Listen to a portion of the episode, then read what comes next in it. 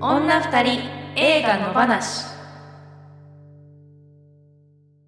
さあ始まりました女二人映画の話第91回三田村千春です宇宙魔王ですこの番組ではシンガーソングライターの私たち女二人が映画についての話に語っていきます映画好きなあなたやこれから好きになるあなたも一緒に楽しくおしゃべりしましょ91回うねえねもうなんつうか100が目の前に来てますねね100は、えっ、といつになるんですっけえー、っと23ヶ月に1回来るわけですよねそうですよね、がまあ、ちょっと先に言っとくと来週が休みだからそうですねお 正月ですから56789あ3月10日だうんうそうかわ順調にいけちょっばと三田村さん的にどうなんだろう ちょっと何かが起こってても怖い危ういかもしれないねえっていうかだいぶ危うい時期ですよねギリ ギリギリギリかもしれないやりたいなでも100回やってねうんお休みにああ確かに産休そにれ入るというは確かに流れとしては美しいですけども、そうですねうん、どっかでちょっと巻く巻きますかいやわかんないけど1週間に2回とか取って ねねうわーちょっと 100, 100回それちょっと具体的にえねいやその100回の時に、100回の時に赤ちゃんがいるってパターンはないですかそれはないですそれはないですか そうかそうか3月三月まだまだお腹にいるあ全然いますねうんそうかそうかそうかはいじゃあその次110回110回 は私何してんだろ何してるんだろう ううんちょっともう何してるんでしょうねあの何ですか別世界にそうですよねいるかもいしれないやーすごい確かにパラレルワールドにいるかもしれ本な当いですよ仮想現実マトリックスにマトリックスにいるかも ちょっとそうですねまあでも100回はね、うん女性大にやりたいから、まあ確かにね生配信とかもできたらいいなと思うし、うんうん考えましょそうですね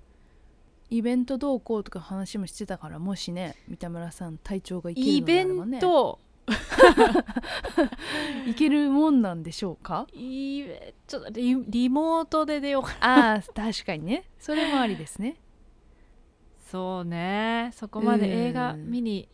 いやそうねいけ確かにいけそるれはねのかどうかちょっとわからないけれども、まあ、ちょっと体調も見ながら、うんまあでも100回100回記念はなんとか何かしらの形でやってそうですね三田村不在のうん期間に突入できたらなといううん女二感じ人とですか、ね、言いながら、女一人産休に入ります女一ねそうですうね、ん、ね100回がちょうどその境目になれたらいいですか、そうですうね、ん、そうでその間のこともさこの間うん、生配信終わりにちょっと話したじゃないですか、はいはなんかそういうこともねいね考えあの具体的に考えていかないといけないので、え、三田村さんがお休みの期間ね私一人なのか、うん誰か助っ人を呼ぶのかうんちょっとまあペースは落ちるかもしれませんが何かしらの形で続けていくために、あそうですねうんっていうのをちょっとね徐々に考えないといけないですね。そうですねうん、手はずを整えて、うんあのちゃんとされされるようにしたいと思います、うんはい、はいはい、で先週が90回生配信うんでしたけれども、ねちょっと振り返りしますかそうっすどうねですか久しり、ぶりの生配信っていうことで、三田村さんも結構体力使ったんじゃないですかうんそうですねねえおうち久々のに生なん配か信とかもやってないですもんねそう今ね、まいあのー家からもやってないんので、久々に表に出たって感じ、うんワンマンライブ以来 そうですね、んうんまあでも今年の振り返りということでうん振り返れましたねざっ振とり返りましたねあ、だいぶ駆け足ではあったけれども、うんなんかこう駆け足にやってこうっつって結局やっぱう1ん時間半ぐらい喋っちゃうというね、そうですねまあねでもちょうどいい感じだったかなと思うけど我々としてはねうんなん気か持ちあよくれよ喋りましりたけどあれよりこう長いとうん多分見てる聞いてる方はダラダラしちゃうし、うんうん短いとなんか消化不良うんうん、うん、なっちゃうし確かにあれぐらいがうんうちら的にはなんかいい感じのテンポだったかそなうとでう、すねん、思いますけど、皆さんはどうだったですかねまあ、YouTube でもアーカイブ見れますし、はいポッドキャストでもはいノーカットでうん何も編集せずうん載ってますはいそうでああの一個事件があってあの後にあの生配信 YouTube で終わってで機材はいはいとかその配信って私のパソコンからじゃないですかいつあも、はいはいはいはであの久々の生配信だったのでいはいちょっとねうんうっかりしてて、うんあの配信終了のボタンを私押してなかったんですよあーずっとつながっ配信しっぱなしだったってことそうまあえうーんとでも厳密に言うと、その音とかも全部そのケーブル抜いちゃってるし、うんカメラも切っちゃってるし、うんまあなんならパソコンもこうスリープ状態になってるから、うん別に何かこう変なものが映ってるとか、うんうんうん音が入ってるとかはないんだけど、うんうんうんどういう状態になるんですかその場合無信号でうん配信だけ止まってなかったっていうへえそじゃあずっとで私ライブみたいな感じになってたんだうそうそうそうそうへでー私次の日朝うんまあだからその配信終わったその日の夜はうん真央ちゃんと軽くご飯食べて、うんうん帰ってもう疲れて割とすぐ寝ちゃって、うんうんで次の日の朝に起きた時にうんうんなんか嫌な予感がしたんですよおおえなんか布団の中でうんそう布団の中で自分の携帯でうんその昨日のやつちょっと振り、うんあの見ようかなと思って、はいはいは見てたらまだライブって書いてあって いそんなことは10なんか10時間ぐらいずっと10時間のライブみたいになっててうんはもしやと思って、うんもう飛び起きてで自分のパソコン開いたら配信終了を押してなかったんですよでも w i f i とかって途切れてるわけじゃないですか途中で帰宅途中あでそうそう途切途切れてる途切れてる途切れてるからそうの、ん、その間はなかったことになってるっていうかどどうどーうんいうことなんですかねまあなんか多分何も多分真っ黒で何も映ってないしあー何もっていう状態がもう10時間はあ9時間8時間ぐらいなるほどなってたうん信号がないままどっかのうん世界では配信がつながってた という電脳世界ではいやーだからね、か焦ったいやそっかそれは全然私の知らない間にありがとうございます、処理していただいてでもアーカイブしばらく経ってその YouTube の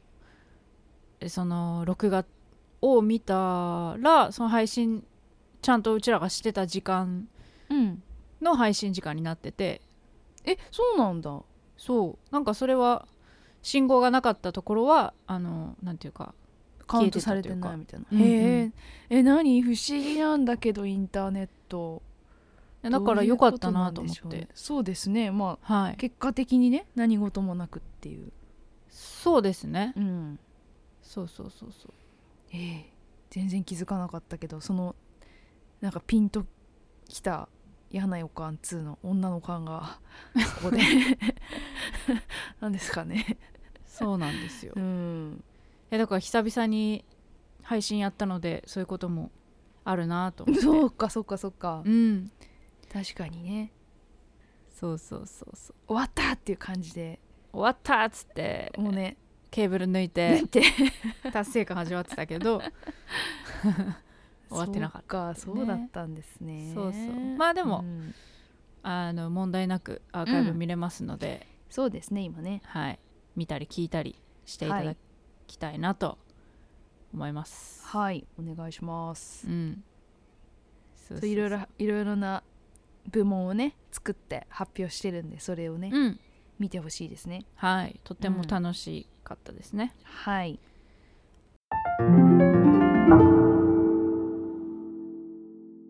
とはいえ今日は今日もまだ2021年ラスいトやそうなんですというよことで、うんこれは来年分にカウントそういうこすとるになりますねそうだね。うんいやー対策がねなんかこうラストっぽい感じで来ましたよねううんん2021年ラストそう、まあ、やうんっぱり SF 弱者の私としてはうんうん最後になんかこう大きな課題 を来たなっていう感じで感じでこの1週間過ごしてましそたっ けどか2021年最後にそうそうそう宿題がっていうねえまあ確かにこれはね難解っちゃ難解な部類に入るようなものだと思うね、思うんで見た人も結構ね、戸惑った人もいるのかもしれないそうですね、うんまあ、なのでそういう全然よくわかんないなとか「マトリックス」これまでの作品も見てないしとか、まあうそういう人にもなんていうのそういう人も見て喋ってるよっていうなんか勇気を与えられたらんその立場からね そうそうそうそうそうですね、そう、うみんながみんな分かってる人ばっかりじゃないんだよっていいやうそうねようんはいそういう今日は回になればいいかなと思います、ラフな感じでやりましょそうですねうんはいじゃあ行きますいきますそろかそろはいはい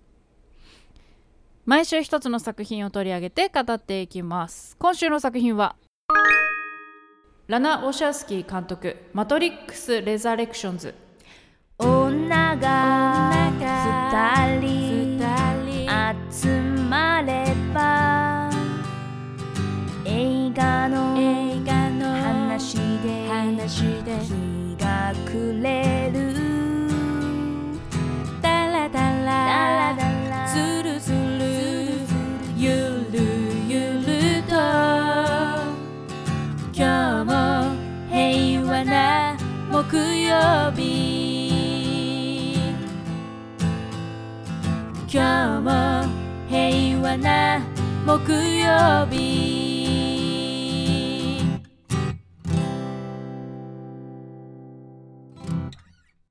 1999年に公開され革新的な映像技術とストーリーで社会現象を巻き起こした SF アクションの金字塔「マトリックス」2003年に公開された続編「マトリックス・リローデッド」「マトリックス・レボリューションズ」で3部作完結となった同シリーズの新たな物語を描く18年ぶりとなるシリーズ新章主人公ネオを演じるキアヌ・リーブスが過去作と変わらず同役を担当するほかトリニティ役のキャリー・アン・モスナイオビ役のジェイダ・ピンケット・スミスらが続投ネオを救世主と信じ世界の真実を伝え彼を導くモーフィアス役をアクアマンのブラックマンタ役で知られるヤーヤ・アブドゥル・マティーン2世ネオの宿敵スミス役をドラマ「マインドハンター」のジョナサン・グロフが新たに演じニール・パトリック・ハリスクリスティーナ・リッチらが扮する新キャラクターも登場するシリーズの生みの親であり過去の3作品を監督しているラナ・ウォシャウスキがメガホンを取った2021年制作アメリカクリスティーナ・リッチがね出てた誰ですかクリスティーナ・リッチはアダムス・ファミリーはい今パッと出てきたのそれで「すけてどてててん」のやつえそうそうそうはいはいはいてててんだっけそうそうそうそうあれの女の子が出てたでもそんなにワンシーンだけでしたけどねキャラクターっていうほどのものでもなかった気がしますけど、ここに出てんだってびっくりしたでもううんん、なんか豪豪華そういう意味では豪華なところはありましたねうんうんうんうんなんかこうあらすじとして今はいはい読んでもらったけど、はいもはやあらすじではではないないっすねこれっていうところが でもそうそうなんていうのそういうそうじゃないこう18年ぶりにうんしかもキアヌ・リーブスキャリアン・モスがうん続投っていうようなことが一番のニュースになるぐらいうん前のね3部作がどこうどれだけ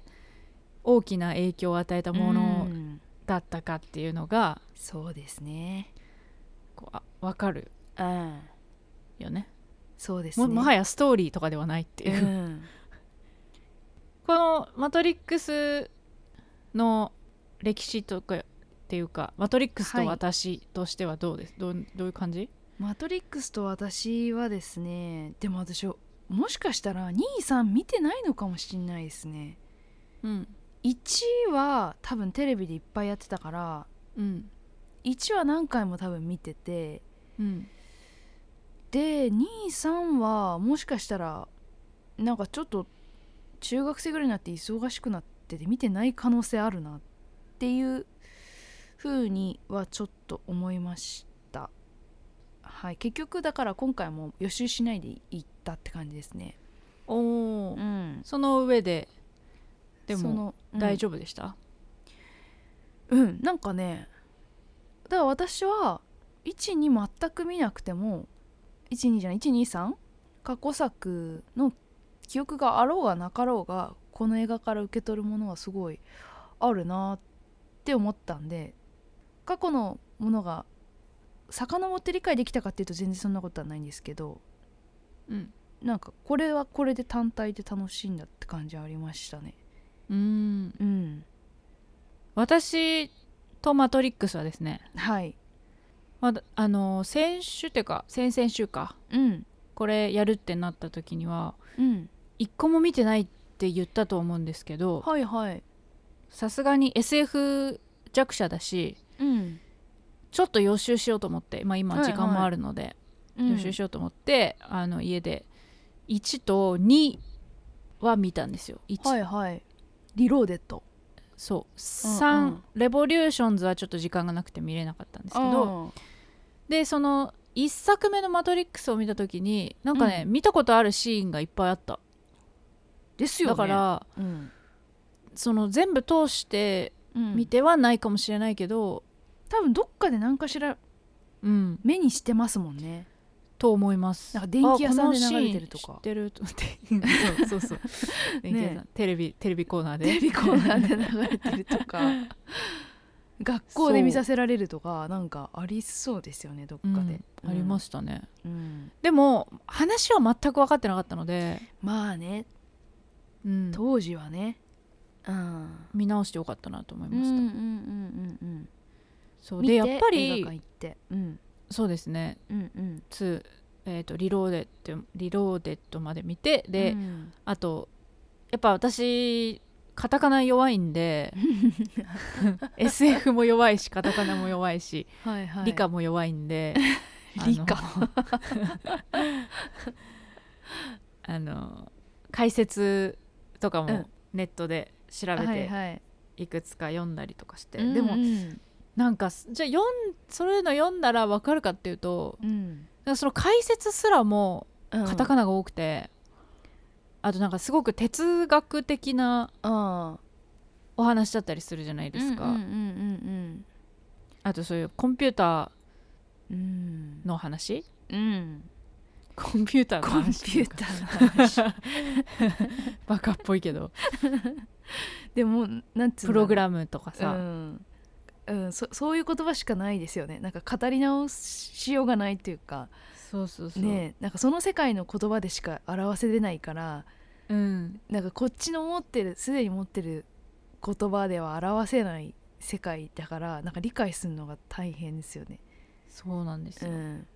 ちょっとハテナマークをいっぱい浮かべつつ はいはい。まあでもキアヌ・リーブスかっこいいなとかうんかっこよかった。トリニティはもうかっこいいなとか、うんそういうのはその味わった上でん、行きましたね、でもはいはい。そうでやっぱり全部ではないけど2作見といてうんまだ良かったなと思いました、今今回「レザレクション、ンズうん」見るにあたって、うん、なんか少しはその設定がまあね分かってるっていううん、ゼロで行くのはちょっときついっすよねうん、とい思やっでたもどうなんだろう今の若い子とかそれこそ本当に中学生とかはこの作品がなかっえこの作品が生まれる前にできてるわけだから、うんその後の世代の子たちはどういうふうに見んだろうっていう、ねえ初見でこれ見たらどう思うんだろういやでもやっぱ、ううんんなんかあれを見見て知ってる人たちに向けた絵作りにはなってましたよね。なんまあつのそうですね、なんか一緒に年を取ってうん、きて、開口的な意味意味合いそうというか、ね、再会し再会するみたいなうね、ん感じはありますけどう、んうんまあ、なので、まあ、がっつりうんその映画を全部見直すのはちょっと大変かもしれないけど、うんなんかこう文章になってるものを読んだりとかうんしていくのがいいかなっていうのはうんちょっと思いますね。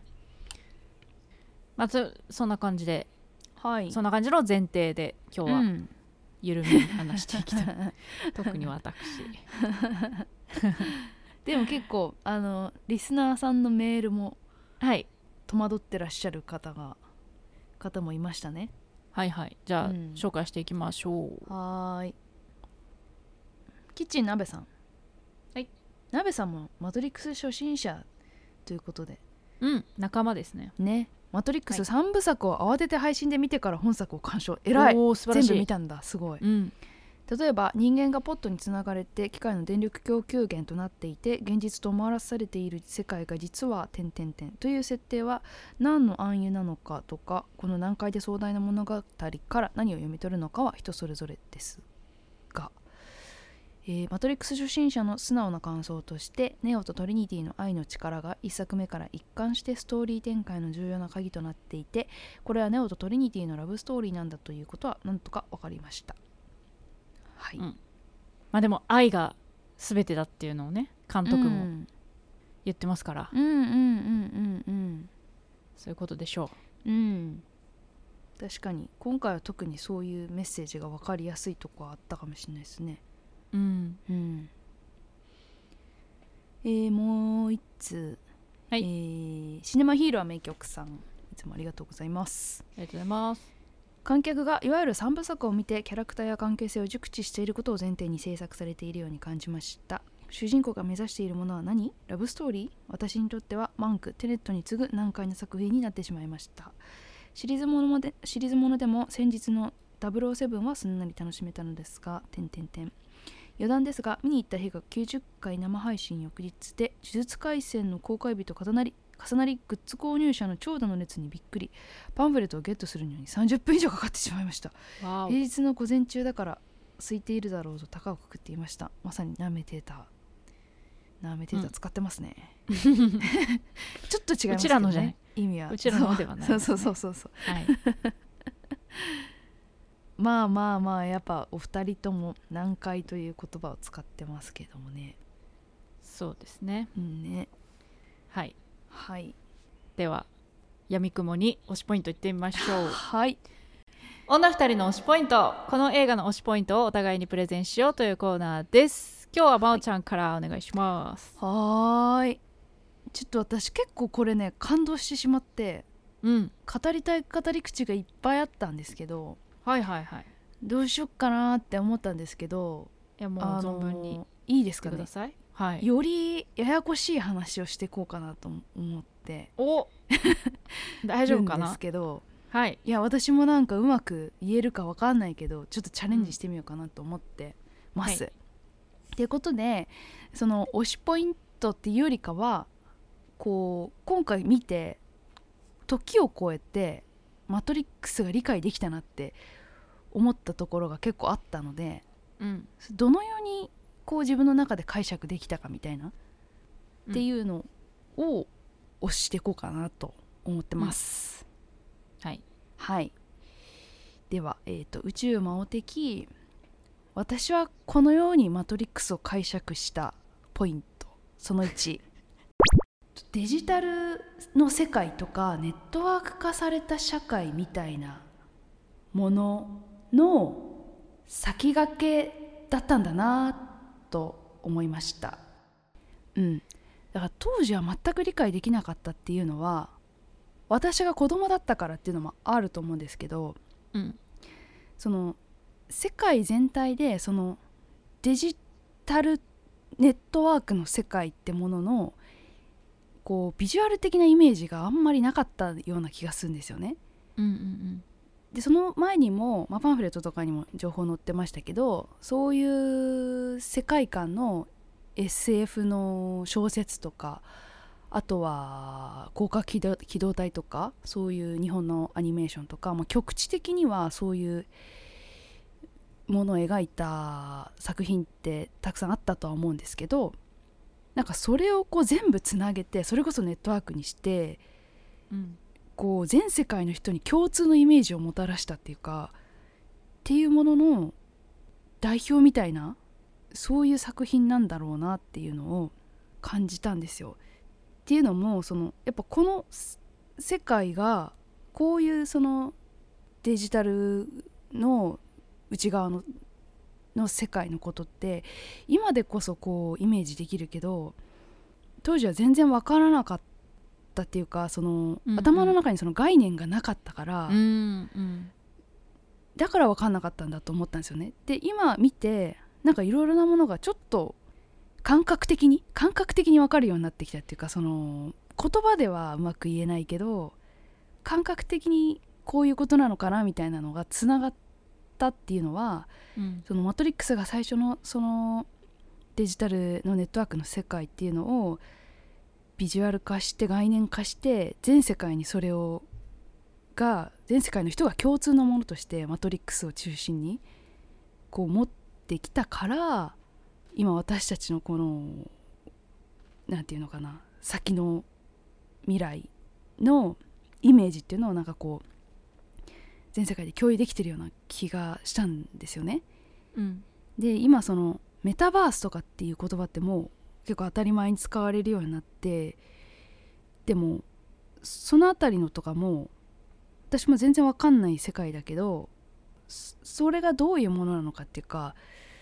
ネット上のインターネット上の仮想現実とか第二の世界とかそういうものっていうのがこう今当たり前に語られてるのもこうマトリックスっていう下地があるんじゃないかなって思ったんですよね。うんあの時私は子供だったからあんまりその客観的には分かってないけどだからあの時大人だった人がこうそういうね超ネット社会っていうかそういうものになる前の世界にいた人たちがこの「マトリックス」以前以後っていうのをどう捉えてるのかなとかっていうのはちょっと気になったりとか。うんしたところですねでもだから私が今理解してるそのインターネット上の仮せ仮想空間とか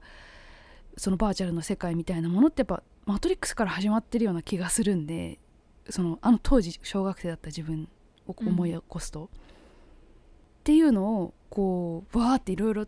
思い出したっていうか、うんあそこから自分の想像とかイメージとかっていうのがインターネット空間に関する想像って結構始まってるかもしんないなっていうのは今思うとそう感じるっていうのを今回見て思いましたうんいやむずいめちゃめちゃ言葉で説明するのむずいけどいやでもなんうんわかりますなんとなくうんだから99年だから1作目がうんうんで2作目3作目が2003年うでんそうですねだから99年とかって言ったらまうだんそんなにこう、まあ、パソコンがいやそう一なんですよ家に一台ももしかしたらまだ全然ないないなかったなかったないし私はなかったなネットとかもうんまだだ黎明期ぐらいだったと思うので、私がそうだよね中学生だから私中学生の時に、まあ、ちょっとネットとか触り始めたかなぐらいだったので、うんプログラミングをしうて、ん、何かコードを書いてはいはいそれがそそれによって何かを動かしたりうんプログラミングをししたりみみたたいいな、な、そのことの仕組み、ままああ、仕仕組組みみっていうほど仕組みでもないうんそこまでもう分かってないんだけどなんかそういうのがその当時の大人でもまだそんなにうん分かってなかったんじゃないかなっていいうやとそこうですよろねをうんぐうーんと擬人化してるかうらんうんいろんなものを、えっとうんマトリックスの中ではうんなんかウイルススを擬人化してたり、っはいはいていうことだよね多分、んあエージェントとかは多分あエージェントはそれをうんバスターする方かうんとかそうですよねだからそのす本当それこそなんか科学の科学っていうかなんて言うんですかね数字上のだけの世界の話をうんああやってビジュアル化していくっていうかうんうん概念にしていくみたいな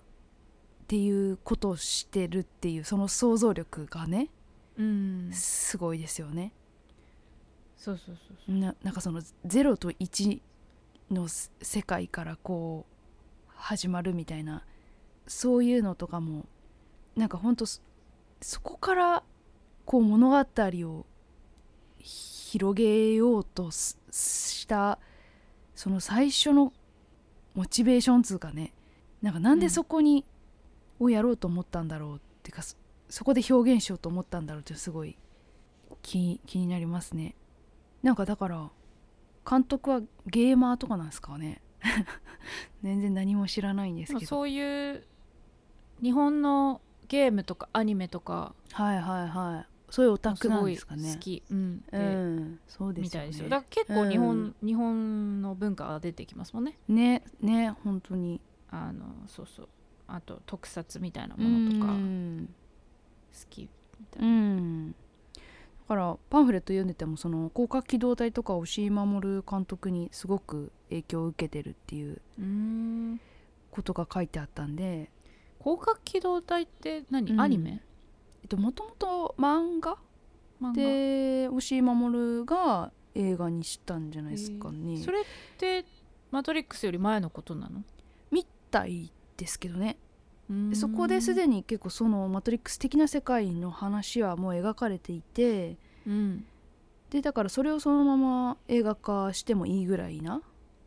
そういう話だったみたいなのはパンフレットに書いてありましたけどね。うーうんんじゃあそういうのも影響うんしてるんですねねえあー実に話すのが難しいですね 今ね そこを頑張る頑張りましょはいではいきますうはい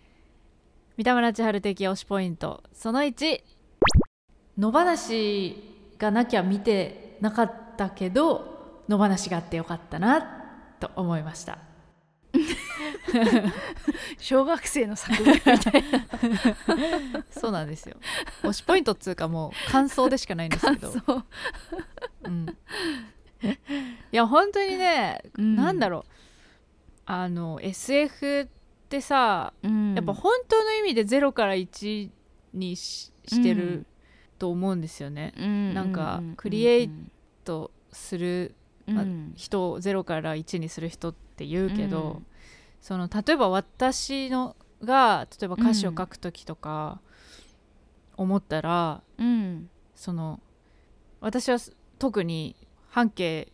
何メートルの世界あーばのことをテーマにしたりすることが多いからはいはいその全ての前提からうんこの世界って何だろうとかうんこの世界どうやってできてるんだろうとか、何から始まってるんだろうとかうんそこまでこうなんていうのか因数分解みたいなしてうんそのそっからまず土台からうん作るみたいなことうっんてやつ、できないな絶対って思うんですよねうん、うんうんなんかみんなが持ってる共通認識の上でしかうんうんうん遊べないっていうか、うんうんうんうんうんなんかそういう自分の狭さをこういう作品を見るとすごく思うんですよ。であーと同時にうんその監督とかあとそのテネット見た時とかもそうですけどやっぱね全然わかんないそのわかんないんですよねなんか、うんあの1と2を見ていたけどもうんあの今回見て初めて出るカタカナが何 の説明もされないとかが多いからうんで説明めいたことを言ってるんだけどそれもなんかすごく哲学的で抽象的で分からないとか、うんでもなんかそれを見てる人みんな私以外の人はみんな分かってるのかなうんと思うんだけど分かってなくても楽しめるのかなとか、ななんて言うんだろう、その例えば私はあの、うんキアヌ・リーブスとトリニティ、うんネオとトリニティは同じ人がやってるじゃない同じ人はいはいはいはいがキャストがねキャストが同じ役として出てるけど、うんモーフィアスとかスミスはうん人が違うじゃない演じてうるん人が、うんはいはいはいはいでその時点でもう頭がちょっとこんがらがっちゃうあーですよはいはいはいモーフィアスはうん人が違うけどなんかそれは、あのドラえもんの声優さんが変わったのと同じよう にそのそれはないものとするのかあーはいはいはいそもそもそのモーフィアス2世みたいなうん風に見ればいいのかはいはいはいはいとか、うんなんかそこそういうところでなんかつまずいちゃうとうんあなんか進めなくなっちゃうんですよね。ああーあーあーあーあーなるほどねこれは置いといて一旦みたいなのができないってことかできないあですよ。あうでんそういうのはどこも誰も教えて説明されない し、まあ劇中はねうん、そうですねなんだろうまあなんかそれてきたそれてきた気がするけど、はいはいまあなんかそういうまあとにかく作り手作ってる人の頭の中が、なんか本当に別次元だなって思ううんうんうんうんのが、分かんないのが悔しいなとも思う、あしーうんそうそうそのテネットもそうだけど、うんテネットの監督は誰でしたっけえーっえーっととなんだっけえーっとデビッド・フィンチャーだっけ あれ違ったっけノーラン誰だっけノーランだクリストファー・ノーランクリストファー・ノーランはいはいはいはいの時も思ったけど、うんなんか同じ人間なのにあでその人のーうんが作品としてこう昇華してるものなのに、うんそれを見た時にこう理解できない、そその人のっ頭の中を理解できない自分がすごい悔しいなっていうのを、うんあのすごい思ってなんかうんうんものすごい敗北感にああ苛まれちゃうんですよ。なるほどまあそもそもなんか自分が人の頭の中を分かると思ってることがすごいおごりだなっていうのも思うんですけど、うんうんうんうんそうなんかねそういうなんか怒りに似た気持ちが出てくるあーのがあのちょっと大げさに言うと、う んそういう気持ちにさせられるのが SF なんですよね。あーはいはい三田村さんにとってはねそううんううんうん、だからもちろんそのアクションすげえとか、うんあの今回も屋上から飛び降りてるところすごいとか、うん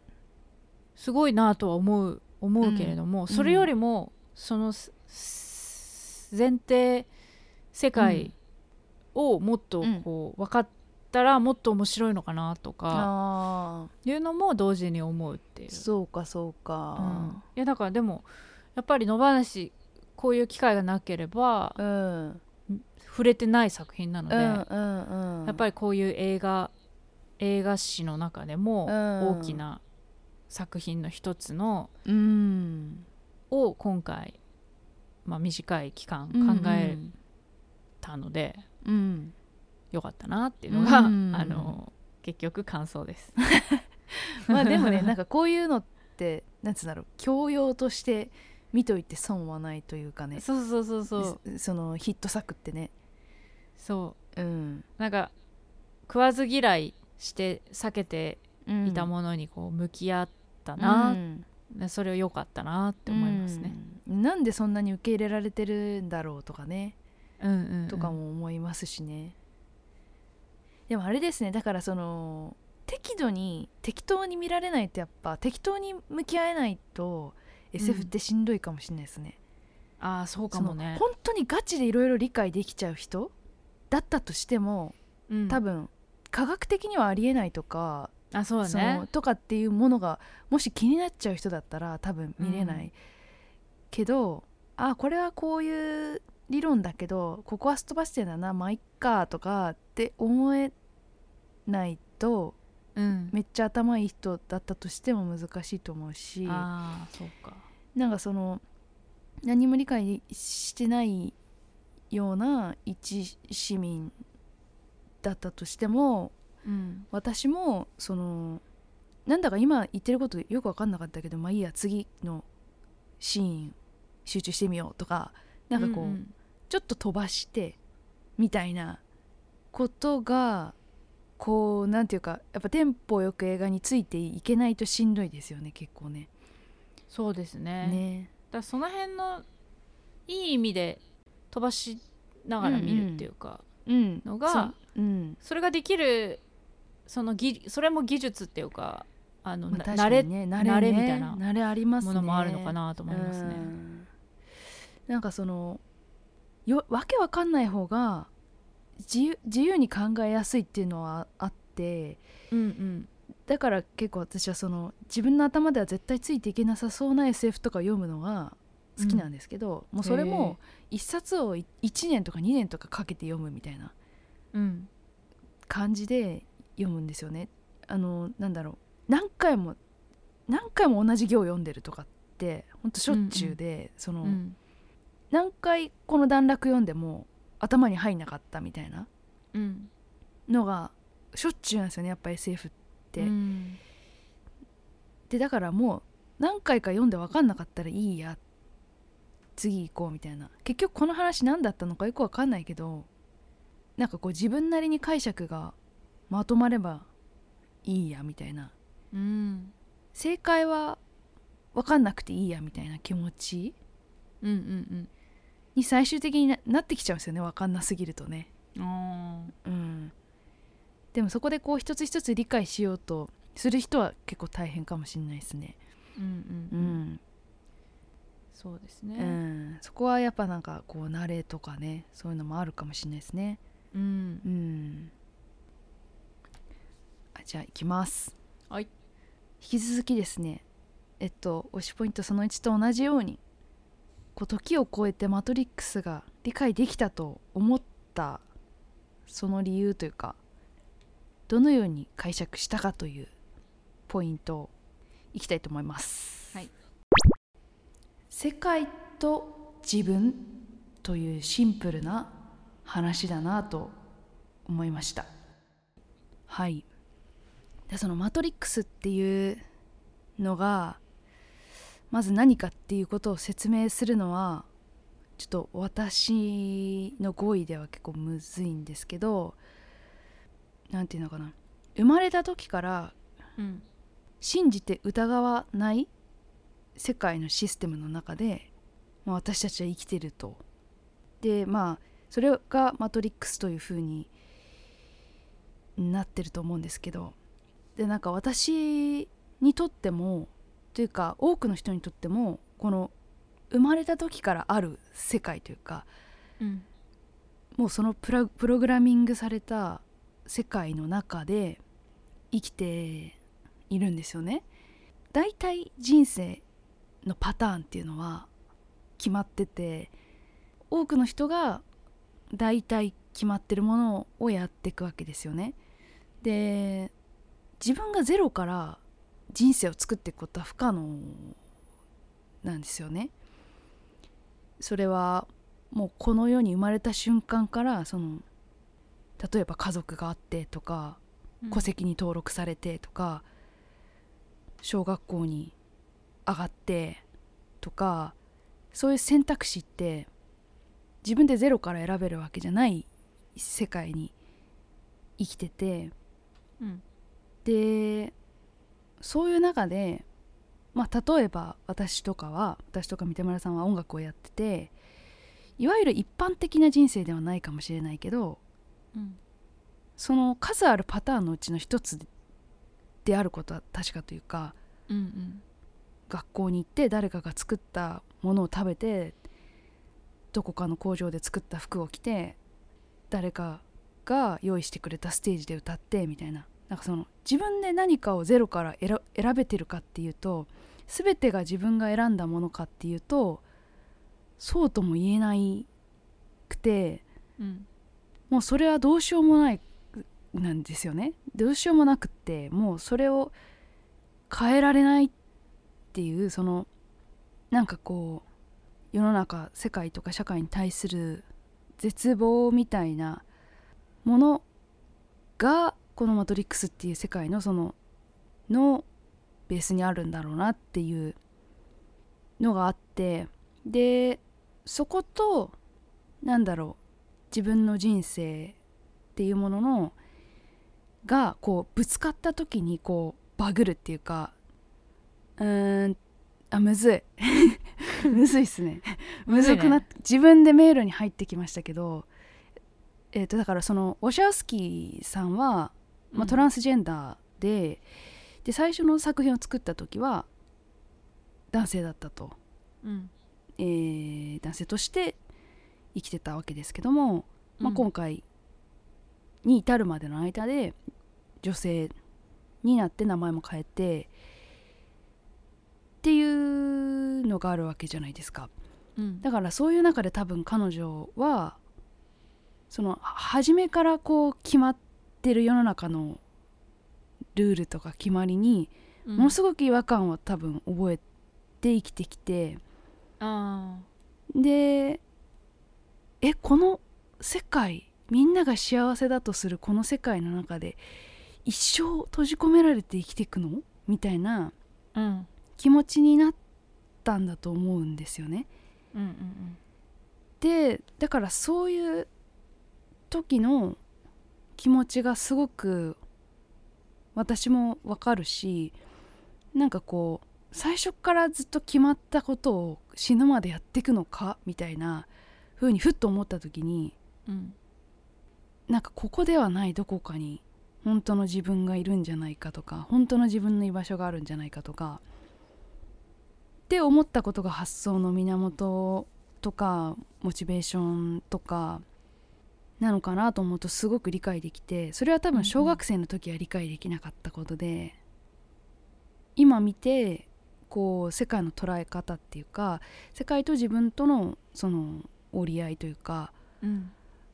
っていうものがそのバーチャルの世界の中で表現されてるっていうだけのことなんだなっていうのを今回見てて思ったんですよ。うんそうでなんかそのでそういういろんなプログラムが共存する世界ってもっとその多多重なレイヤーで存在できるようなうん世界ってないのかなっていうことがこう最後のセリフに表れてたかなとかって思ったりとかしてうんっていうのはちょっと裏でまた話しますけど伝わりましたかうーん半分ぐらいですよねその、まあ、目の前にあるものを疑うとかうんなんかそういうことが原点出発点なのかなうんうんそうだからなんかこの世界には男と女しかいなくてその異性愛者しかいなくてみたいなものが当たり前の世界にうん生まれてしまった時にトランスジェンダーとしてその強烈な違和感っていうかうんうんっていうのを感じるっていうなんかそのう疑う以前にこう違うって感じそのここは違うこの世界は本当じゃないって感じがすするんだと思うんですよね、なんかうんリアルな感触がないというかずっと自分を偽らなきゃいけないとかうんなんか自分のもっと感覚に素直なうんことができる世界じゃないって思うとそのデジタルの世界で表現するのはなんかうまくいったのかもとかうんなんかそそういう感覚だその彼女の原動力が全てそういう自分のその性的思考に基づくものじゃないと思うけど他にもいろんなインスピレーションはあると思うんですけどうんそそこはきっとすかなり大きい影響はあるんじゃないかなとは思いますよねそこを出発点として、うんうんううんんそうですね、うんそう思う、でそのビバリウムの時とかもはい同じようなこと思ったんですけど、その大体みんな同じような人生を送り同じような家を買い同じように死んでいくみたいなうんなんかそういうことへの強烈なこう投げかけというかうんみたいなことだったと思うんですけど、うんまあ、なんかそその時に感じたことと近いものをうん今回も感じ、感じましたねすごくだからこっちはめちゃビバリンはすごい偶話的でシンプルな作りにしてるけどそれをもっとややこしくしてこんがらがらせたのがマトリックスみたいなうんうん印象でしたかね。うんうんうん、まあ私の勝手な思い込みとして、うん、うん、とそういう作り手監督の、うん、うん、えー、とメッセージとか自分の境遇に対するからの発信世界への投げかけとかうん、そういうものがここう隠されてるうん、まあ、隠してるわけではないかもしれないけどそういうものがこうメッセージがあるっていうイメージを今まで持ってなかったのでうん、なんかそれはすごく私の中では斬新だなででしたうん、うん、うん、うん、うん、なんかそういうことが可能なんだっていううん、のが思ったかな。うんでもそのジャンルものっていうのかななんて言うんだろう SF とかホラーとか、そういうものって何かやっぱ現実世界のメタファーであることがほとんどじゃないですか。うんでだからすそういう意味では作品としてはそのそういうこともあるだろうなというかその監督自身のうん自分が反映されてるところはあると思うけどなんか確かにその SF っていうものの中に自分自身ってあまり入れないような気がすしますねななんつうんだろうあー社会の反映うん社会をすごくその実は批判してるものだったりうんとかなんかその現実世界を置き換えてるものだったりっていうのはあるけどなんかこう自分のそういう内面的なものをあそう入そうそれうそう込んでる印象は確かにないかもしれない、うん SF っていう意味で言えばそううんでは三田村千春的推しポイントその2常に未来を示す姿勢が大事なんだなって思いましたまあなんかこれは映画を見てというよりも、うんえー、とパンフレットを読んで、うんまあ、今回パンフレットが、え2種類あってはいはい通常版と特別版だっけうんはいはいがあって、まあ、私は通常版だけしか読んでないんですけど、うんえー、と監督のインタビューインタビューじゃなかったか監督のこととかあと、えーレビューとかもしかしたら内容違いますねそう内容違うみたいですマジか買わなきゃじゃないですかそれは交換する交換して交換読み合いっこしますそう私は特別編の方買ってこっちはそう監督のインタビューなないっすねいやごめん監督のインタビューではなかったかもしれないでもきなっんとか内プ容違ロダクションいノまートすみたいな、ねそう内容違うって歌丸さんが言ってたよ確かに買わなきゃじゃないですか確かに三角締めさんがだったらはい一冊にしろっつって言ってましたね、ああえっと 歌丸さんのラジオの話えっでとすけど、私は分かったうん歌丸さんのラジオの話そうそうあそうそうそこでうんさプロダクションプロダクションノートだったかなはでいはいはい書いてあったんですけど、うんそのやっぱ「マトリックス」の続編うんってことで、まあ、打診がなん今まで何回もあったけどうん断ってたと、うん監督は。うんだけどど今回、まあ、作るにあたって例えば照明とかうん撮影方法とかもなんか大きく変わってるとううん書いてあって、うんうんえー、と前のものだったら照明自然光とか全然使わず、もう作り込んでうん照明作り込んでやったりとか、あの撮影の方法ももうめちゃくちゃ作り込んで、それ通りに撮影するっていううんうんことで、まあ、その結果がその今までにない映像表現、うん革命をもたらしたっていうことだと思うんですけどあそういう革命的な作品の続編にもかかわらず、うんなんかそこに全然とらわれずにうんうん今のオーシャウスオーシャウスキー監督うんのこだわりをちゃんと出しているところ、うんまあ、自然光をすごく大事にしたりとかあとは撮影方法もなんかさん長い時30分ぐらい長回しにうんして、役者のアドリブ性を大事にしうんしたとか書いてあったりとか「まあ、マトリックス」の続編だからその時当時のようなことの延長でやらなきゃみたいなことではなく、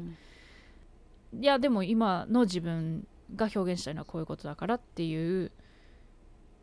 姿勢うんでやっぱりその過去作が偉大であればあるほど難しい、それをするのは難しいんじゃないかなと思うけどなんかそれをこうやってる監督はすごいなとうんうんうんうんうん思いました、うん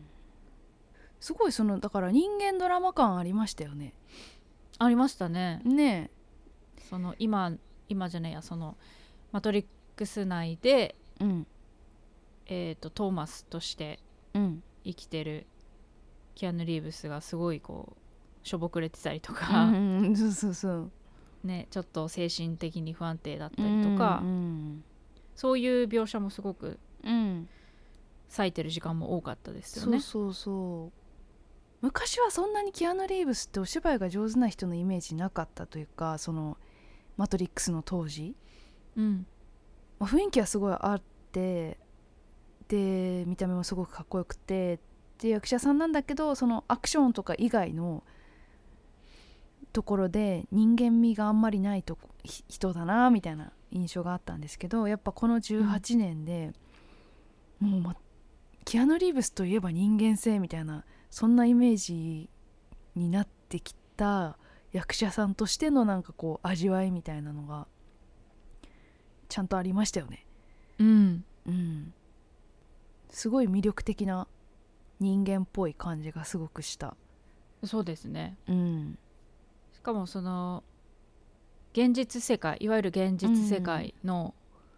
ポットからこう出てきたうんうんうん、後とかは、はないんか、ぼ坊主だしうんひげもないしうん服も別にボロボロのやつだし、うんうん、何も飾ってないそのままのなんうかん人って感じで、えええまあ、それはトリニティもそうだけどえうんいや普通のおじさんだなっていう、うんね普通のおじさん普通のおばさんなんだけどすごいかっこいいつがなんだろう人の年輪としてのかっこよさみたいなうんそうですのねを、すごい感じる立ち振る舞いというかね。うん、そうだから私はさあの本当ここ数日でうん、 「マトリックス」と2作目を見ていったんですけど、うんうんだから急に年取ったんですよキキアヌ・リーブ ス確かにね18年前ですからね。そううんだけどいやだからそのちゃんと18年経って見た方がなんか、こう感慨深いんだろうなと思ったうんう。んうんうん同じ年月を一緒にこう年を見る方も確かにね一緒に年を取って見いるっていう、まあ、それだけ記憶力が 持ってていればだけど、うんうっんて思いまし確たかにねだからその役者としてのキアヌ・リーブスをこうの変遷というかねうんそういうのをたどってるとなよりこう味わい深いものがそうありそまれですそねのこの「マトリックスは」見る自分の18年間もある,、あるしうんねそうそうそう、うんそこに過去にとらわれすぎてない感じとか、うんまあ、メタ的にこううんうんあのマトリックスをゲームとしてうん相対化してうん見てる感じも冷静だなとう思いました。んねうんそのもうこう自虐すら感じるというかうん、そうそうそうなんかもう「マトリックス」って本当に全世界でいじり倒されてきたからもうそのビジュアルが衝撃すぎて、うんなんかもう本当にもうネタとしてはこすられし尽くしたみたいなうんものを逆手に取ってるというかね、うんうん、それをこうその現実を物語に組み込んでるっていうのがすごいですよね。そうですね、うん、面白かったあそこ、すごい今を生きてるうんなって思いました、すごくうんうんうんはい女二人映画の話さあ推しポイントそんな感じですかはいもうすでにめちゃめちゃ喋ってますよそうなんですよいやそれでねうんもう一個コーナーいつも通りあるんですけどはいはいはいこれさうん例えば裏に持っていくのどうですかあそうしましょうか今日はね次コーナー、あの女二人の極論のはずなんですけど、うん極論をちょっとね裏の話にうんしようかなとここまでもだいぶはいボリューミーに喋ったので、うんなので、えーノートで100円課金していただいて、はい続きは聞いてくださいお願いしますはい今夜朝まで映画もいいよね二人の話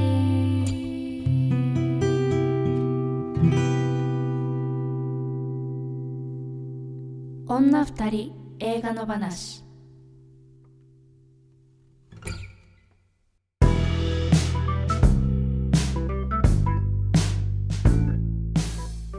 いや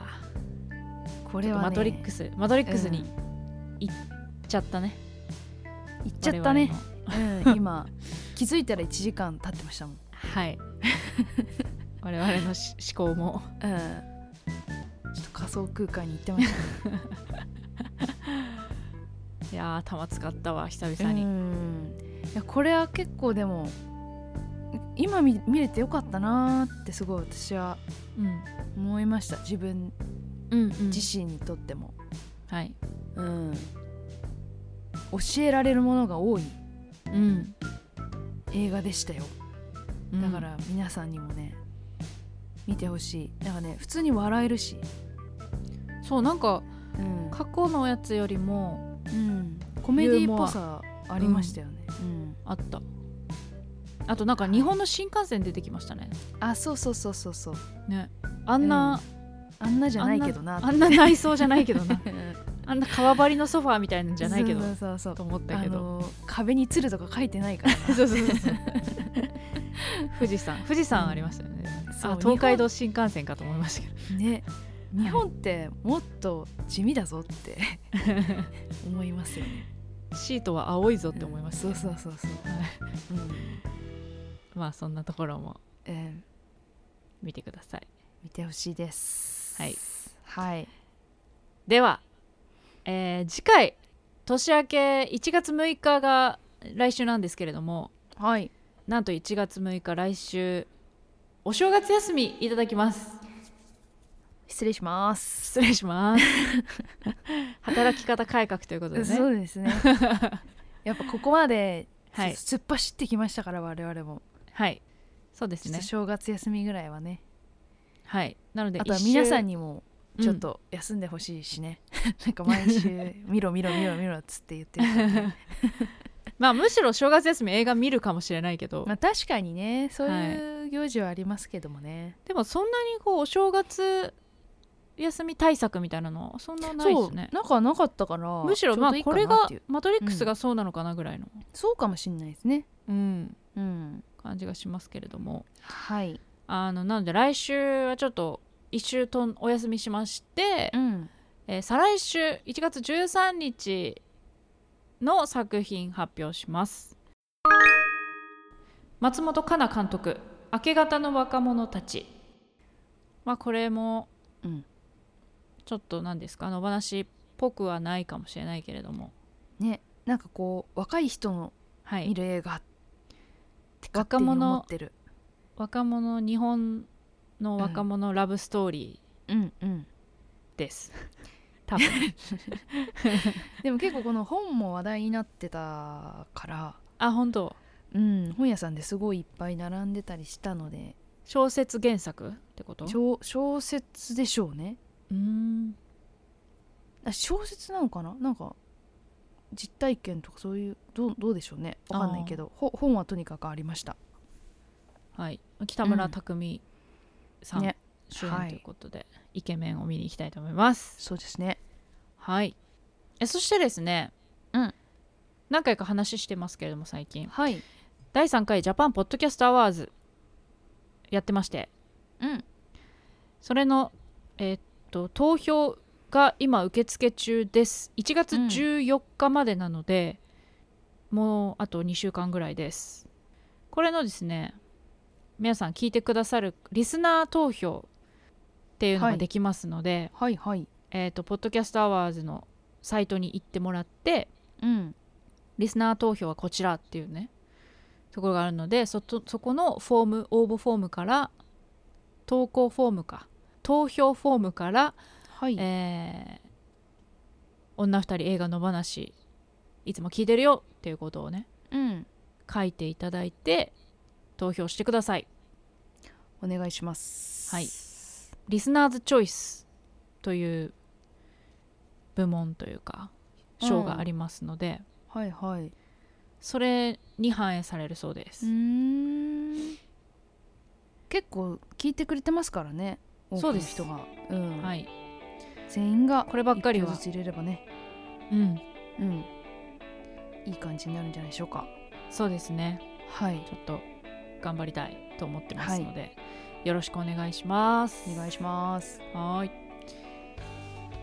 この番組ではあなたからの感想やご意見をお待ちしています。この作品を扱ってほしいなどのリクエストも大歓迎ですし、過去回の感想はいつでもお気軽に送ってください。メールを採用させていただいた方には、2人の話ステッカーをお送りしますので、住所と本名も忘れずにお願いします。メールアドレスは、2人の話アットマーク gmail.com です。